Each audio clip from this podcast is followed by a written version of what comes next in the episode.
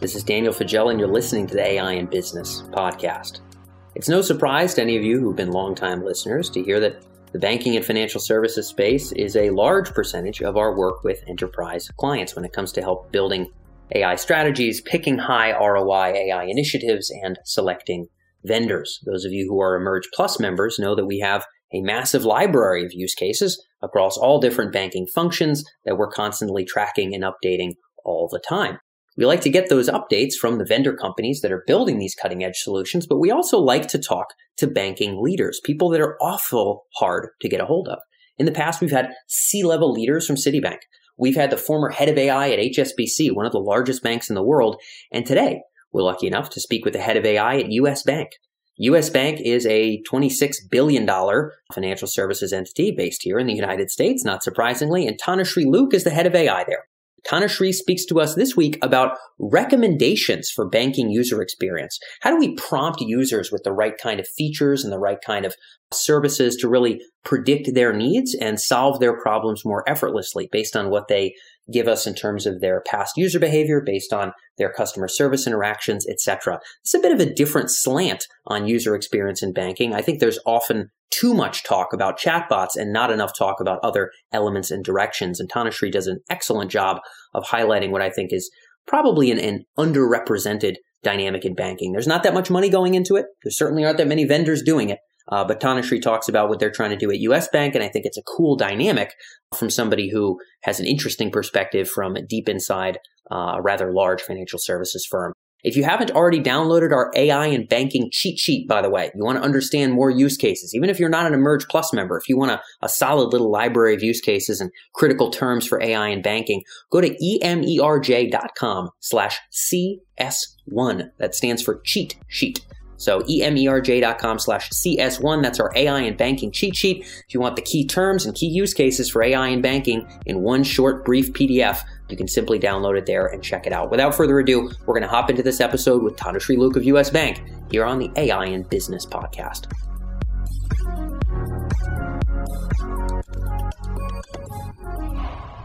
So, Tanu, um, I know we're going to be speaking about customer facing applications for AI in banking. We talk a lot about the back end and risk related applications, but I know you wanted to dive into recommendation engines first. Can you articulate maybe where you're seeing those start to fit into the customer experience today? Right. So, in terms of recommendation engines today, they're used quite a lot in customer facing applications and chatbots, in virtual assistants, embedded into them so that the customers can have that experience in the front end. And also that's true in the back end as well for agents, for example.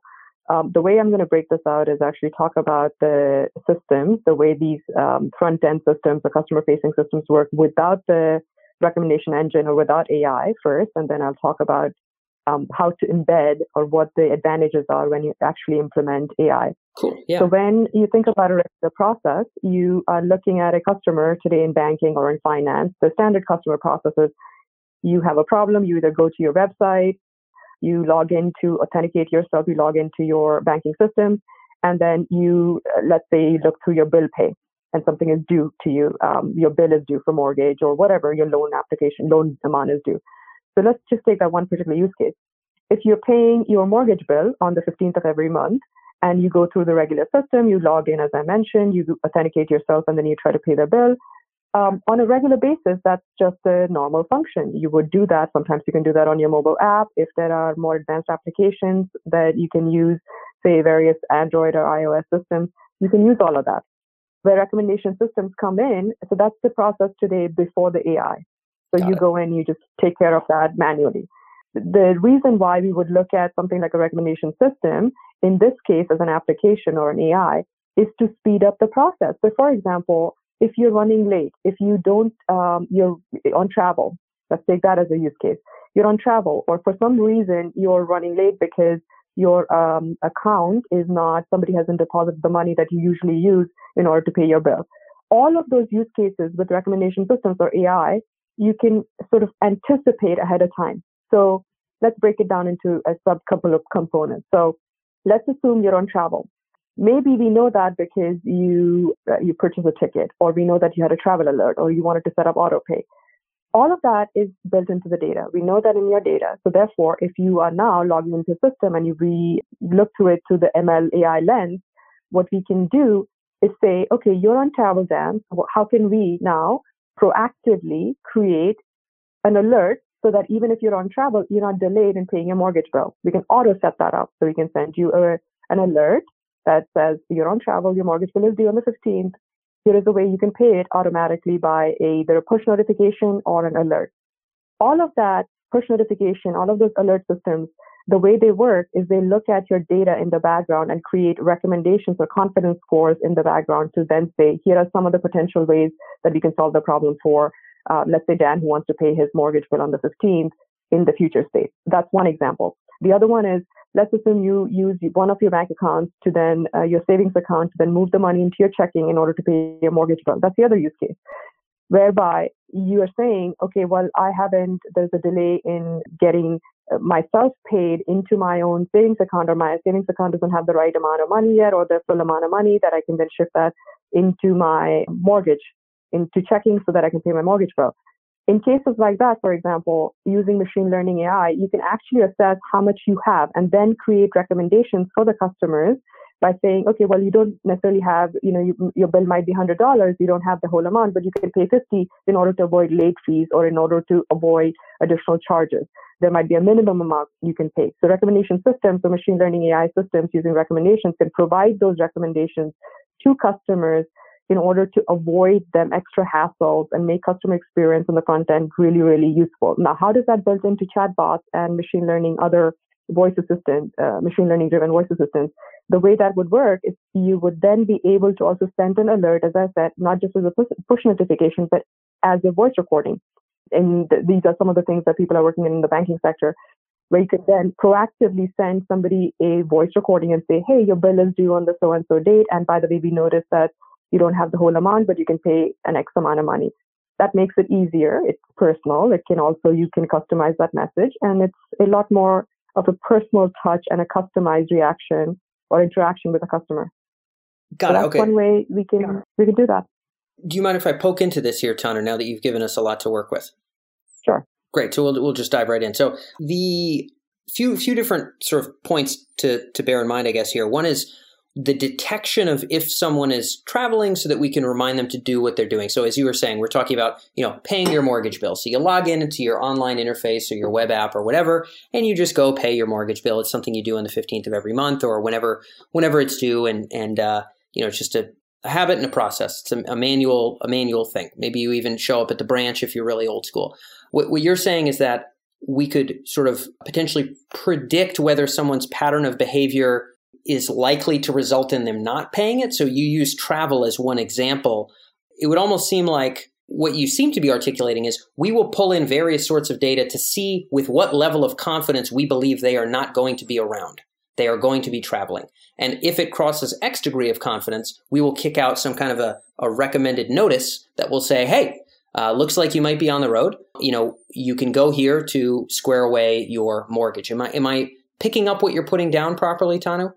Um, that's one way. That's one option. The other option is customers also tend to put in auto notifications. They can in their systems in in your banking systems. A lot of banking applications will let you set up uh, travel notifications, or they can uh, customers can also request that on certain times of the month proactively that you know if you know that you have anticipated travel coming, they can also notify us of the ranges.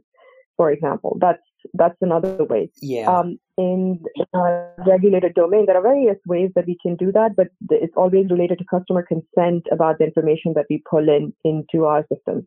So we, we can then, you know, with consent, then look at that information and then say, what can we recommend to? If they're on travel, have they given us consent to look at that travel? Things of that nature.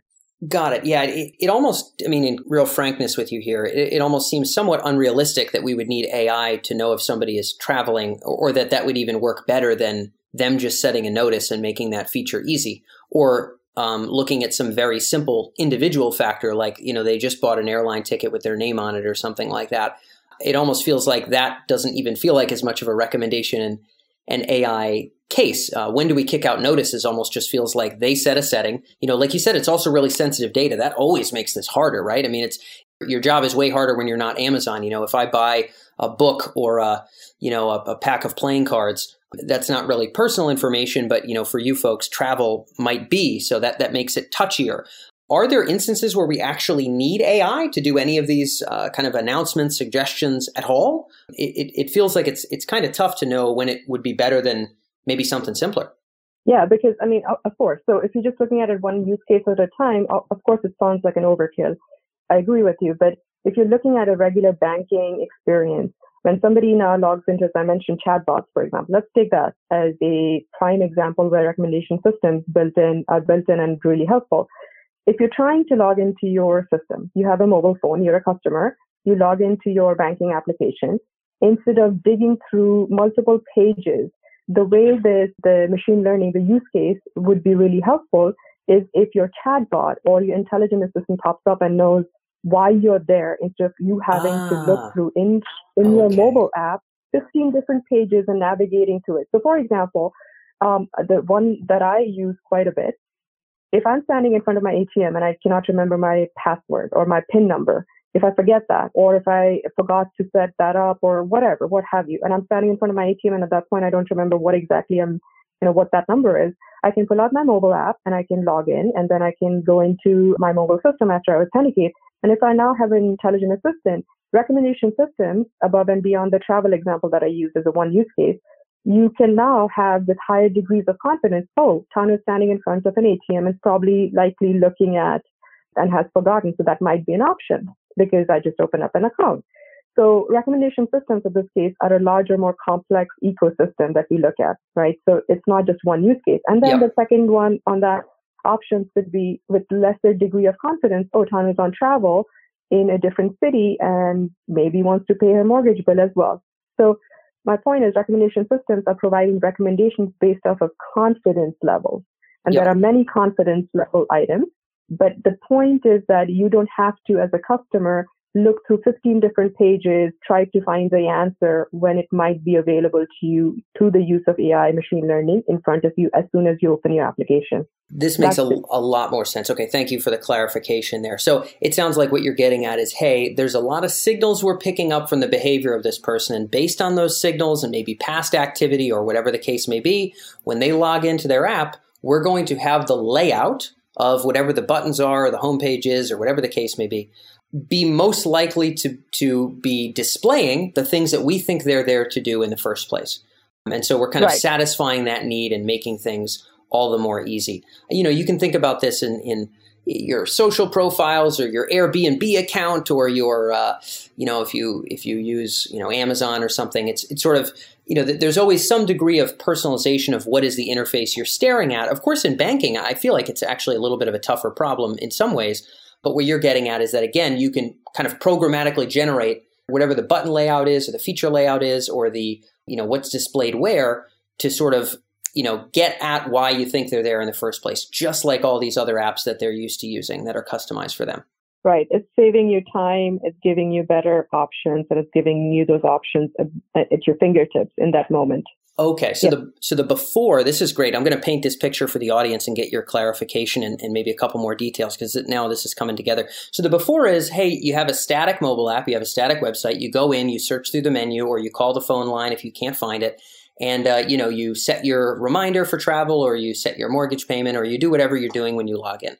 The after is we use information about maybe what someone is purchasing or maybe their past behavior or how often they've logged in or what kind of customer support tickets we had. And I imagine, Tanu, a lot of the challenge for you guys is being able to unify all those streams of data and determine what the heck signal they actually mean. You know, what, what what they purport to actually pertain to. There's tremendous amount of work in number one, wrangling that data. Number two, figuring out what the heck correlates to the intent of the user. I mean, that's hard work, very hard. But, but what you're doing is you're pulling from as many data sources as you, Tanu, and your team um, can get access to so that when someone logs in, you know, we have a, a better sense than, let's say, default of what they're going to try to do. And we can have them maybe be presented with, with what's most most handy for them. Now, I imagine, Tanu, maybe you're not there yet, but I imagine the goal would be to make it so that we can have a feedback loop there. In other words, we can measure do they get to their intended result faster? You know, was was this was this uh, session within the app, you know, quicker or slower than it was before? Did they,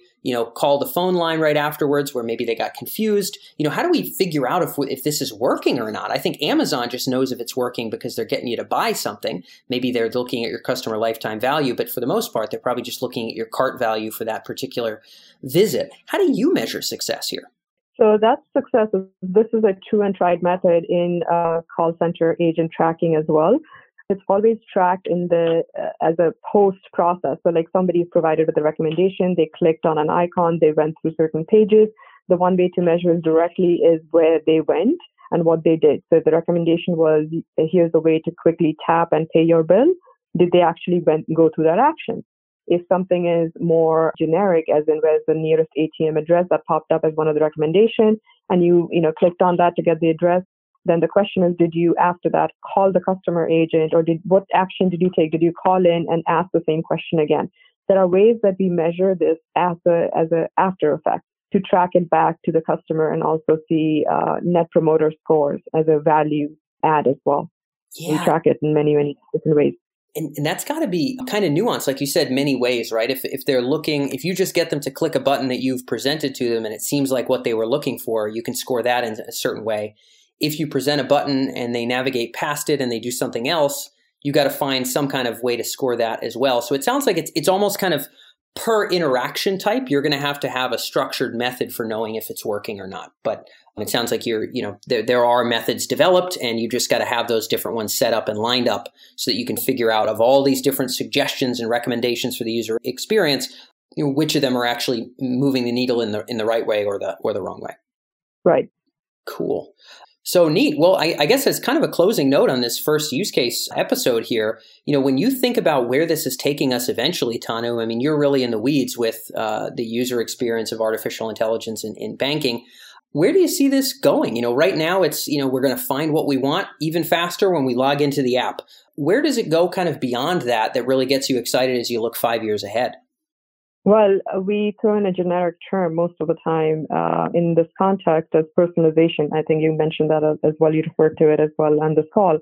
One of the things that we are looking at is what is the true nature of personalization. So the recommendation systems is, is really taking us towards a true sense of personalization, whereby it's not generically providing customers with options. It's actually saying what are Dan's needs today as you interact in banking, in your banking systems, as opposed to Tanu's needs. So separating that individual level, but more importantly, anticipating for you, for example, in the future state, oh, Dan's just, you know, paid his mortgage bill and all of that is on track.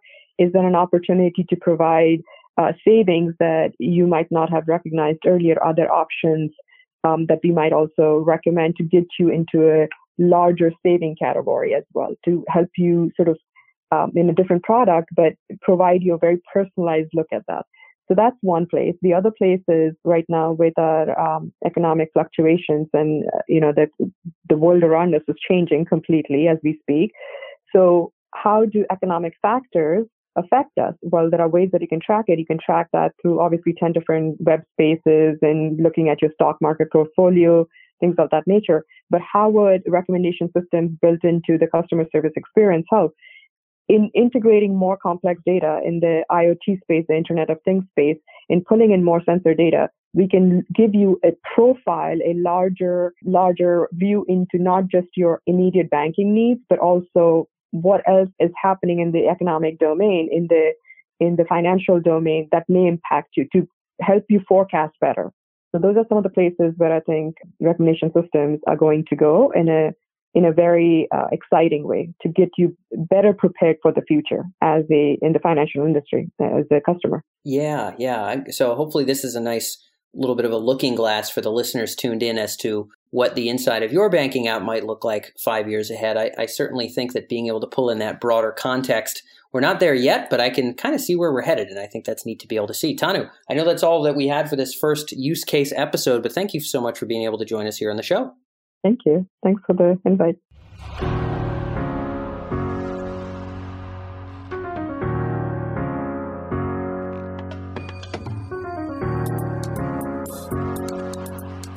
So that's all for this Tuesday episode of the AI in Business podcast. Every Tuesday, we cover new use cases. Today, obviously, we covered recommendations for banking. I hope you enjoyed this episode. On Thursday, we're going to be getting into making the business case, where we talk about high level dynamics of AI adoption and the return on investment of AI. We're going to be diving into how to leverage AI for a competitive advantage on Thursday, and so you're not going to want to miss that upcoming episode. Also, if you haven't already followed us on social, be sure to do so. Recently, our Twitter following's been growing a lot, which has been great to see. We're just at EMERJ on Twitter, very easy to find. Or you can also follow all of our latest articles, podcasts, and updates at Emerj Artificial Intelligence Research on LinkedIn or on Facebook as well. So stay tuned on social, stay tuned here on the podcast. I'll catch you in two days for our Making the Business Case episode on Thursday.